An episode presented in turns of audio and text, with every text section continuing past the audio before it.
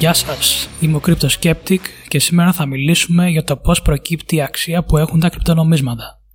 Στο σημείο αυτό να τονίσω ότι δεν είμαι σύμβουλος επενδύσεων και όλα αυτά που αναφέρω είναι καθαρά δικές μου απόψεις. Ένα από τα πιο συχνά ερωτήματα που έχει κάθε νέος στο χώρο είναι για το πώς προκύπτει η αξία των κρυπτονομισμάτων. Καταρχήν πρέπει να δούμε πώς προκύπτει η αξία σε άλλες κατηγορίες περιουσιακών στοιχείων όπως παραδείγματος χάρη μετοχές. Οι μετοχές εκδίδονται απευθείας από τις εταιρείες που είναι εισηγμένε στα χρηματιστήρια και διατίθενται προς πώληση στους επενδυτές σε δημόσιες αγορές.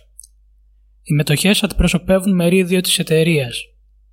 Η αξία προκύπτει από την οικονομική κατάσταση της εταιρείας, την επίτευξη των στόχων που έχει θέσει και τους στόχους που έχει θέσει για το μέλλον. Βέβαια, η τιμή της μετοχής, επειδή η αγορά πολλές φορές υπερεκτιμά αυτές τις δυνατότητες, ή απλά τζογάρει υπερβολικά στην άνοδο ή κάθοδο της τιμής, έχει τις περισσότερες φορές τιμή που δεν αντικατοπτρίζει την πραγματική αξία της εταιρείας.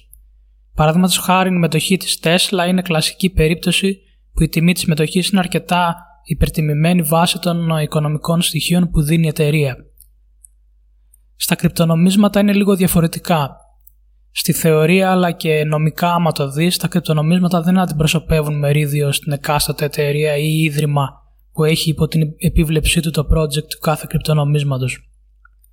Στα περισσότερα κρυπτονομίσματα, με εξαίρεση το bitcoin, υπάρχει ένα ίδρυμα ή εταιρεία που βοηθάει την ανάπτυξη του κρυπτονομίσματος με προγραμματιστές ή προσωπικό που ασχολείται με το marketing ή την ανάπτυξη κοινότητας γύρω από αυτό. Το bitcoin δεν χρειάζεται κάτι τέτοιο γιατί υπάρχουν πολλοί εθελοντές προγραμματιστές που δουλεύουν αφιλοκερδός λόγω της μεγάλης ιστορίας που έχει στο χώρο. Και φυσικά δεν χρειάζεται και marketing για τον ίδιο ακριβώς λόγο. Η αξία ενός κρυπτονομίσματος γενικά προκύπτει από την τεχνολογία blockchain που βασίζονται όλα, αλλά με διαφοροποιήσεις βέβαια στο κάθε κρυπτονόμισμα, την αναγνωρισιμότητα που έχει σαν brand την ομάδα που ασχολείται με την ανάπτυξή του, τους στόχους που έχει θέσει για το μέλλον και άλλα. Παρόμοια με τις μετοχές δηλαδή. Η διαφορά είναι ότι στις μετοχές όπως είπαμε, άμα έχεις αγοράσει μετοχές μιας εταιρείας, τότε κατέχεις και ένα κομμάτι από την εταιρεία, ενώ στα κρυπτονομίσματα κατέχεις ένα ποσοστό του δικτύου blockchain. Χωρίς το κρυπτονόμισμα ένα ανοιχτό δίκτυο blockchain δεν μπορεί να λειτουργήσει. Όσο μεγαλώνει το δίκτυο με χρήστες και εταιρείες που το χρησιμοποιούν, τόσο θα μεγαλώνει η ζήτηση για το φυσικό νόμισμα που γίνονται συναλλαγές σε αυτό το δίκτυο. Αυτή τη στιγμή τα έτοιμα προϊόντα προς μαζική χρήση που, που βασίζονται στη τεχνολογία blockchain είναι απειροελάχιστα. Γι' αυτό βλέπεις πολλούς να λένε ότι τα κρυπτονομίσματα δεν έχουν αξία κτλ. Έχει μια βάση σύμφωνα με τη σημερινή εικόνα, αλλά η τεχνολογία blockchain αλλάζει εντελώς το σκηνικό σε διάφορες τομείς της οικονομίας. Με βάση αυτό, οι περισσότεροι που επενδύουν στα κρυπτονομίσματα βλέπουν την αξία τους να είναι αρκετά υψηλή. Γι' αυτό και υπάρχουν και αντίστοιχες τιμές στα κρυπτονομίσματα. Πολλές από αυτές βέβαια είναι φούσκες που δεν ανταποκρίνονται στην πραγματικότητα. Κανείς όμως δεν μπορεί να ξέρει ποια project θα είναι επιτυχημένα στο μέλλον. Είναι σαν να λέμε ότι όλοι ήξεραν το 1998 ότι η Amazon θα φτάσει να αξίζει τα τρισεκατομμύρια που αξίζει σήμερα. Φυσικά σχεδόν κανένας δεν πίστευε κάτι τέτοιο τότε. Έτσι και σήμερα η τεχνολογία blockchain που είναι πίσω από τα κρυπτονομίσματα είναι ακόμα σε πολύ αρχικό στάδιο και χρειάζεται χρόνια για να αναπτυχθούν τα δίκτυα που θα χρησιμοποιηθούν, που θα χρησιμοποιηθούν από εταιρείες κολοσσούς στο μέλλον για να μπορέσουν να λύσουν προβλήματα που υπάρχουν στη σημερινή εποχή. Όπως στήθηκε το διαδίκτυο της πληροφορίας που ήταν το ίντερνετ στη δεκαετία του 90, έτσι σήμερα στείνεται το διαδίκτυο του χρήματος που θα είναι η blockchain τεχνολογία. Κανείς δεν μπορούσε πριν από την τεχνολογία blockchain να στείλει λεφτά στο άλλο άκρο του κόσμου χωρίς να χρησιμοποιήσει μια υπηρεσία που θα εγγυάται ότι θα έφταναν τα λεφτά. Είτε αυτή η υπηρεσία είναι η τράπεζα ή εταιρείες όπως η Western Union ή η PayPal κτλ. Με την blockchain τεχνολογία η εγγύηση ότι θα πάρεις τα λεφτά σου υπάρχει στον κώδικα που είναι φτιαγμένο το blockchain δίκτυο του κρυπτονομίσματος.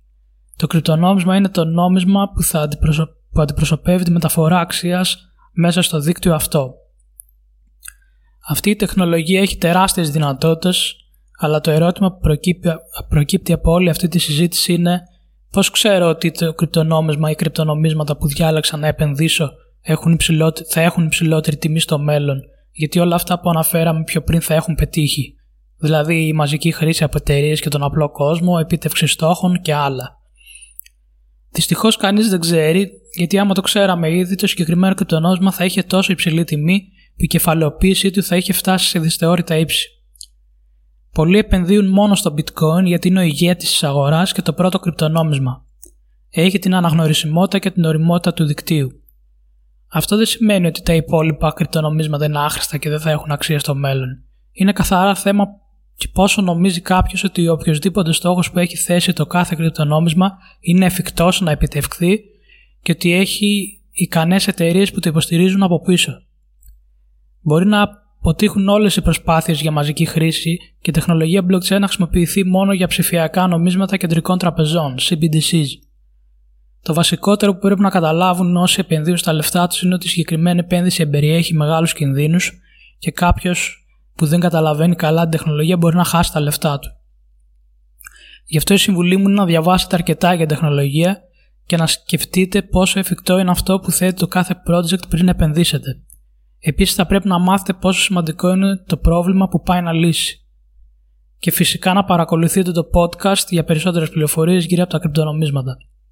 Αυτό ήταν το τέλος του podcast για σήμερα. Τα λέμε από την επόμενη Παρασκευή με καινούργιο επεισόδιο. Γεια σας!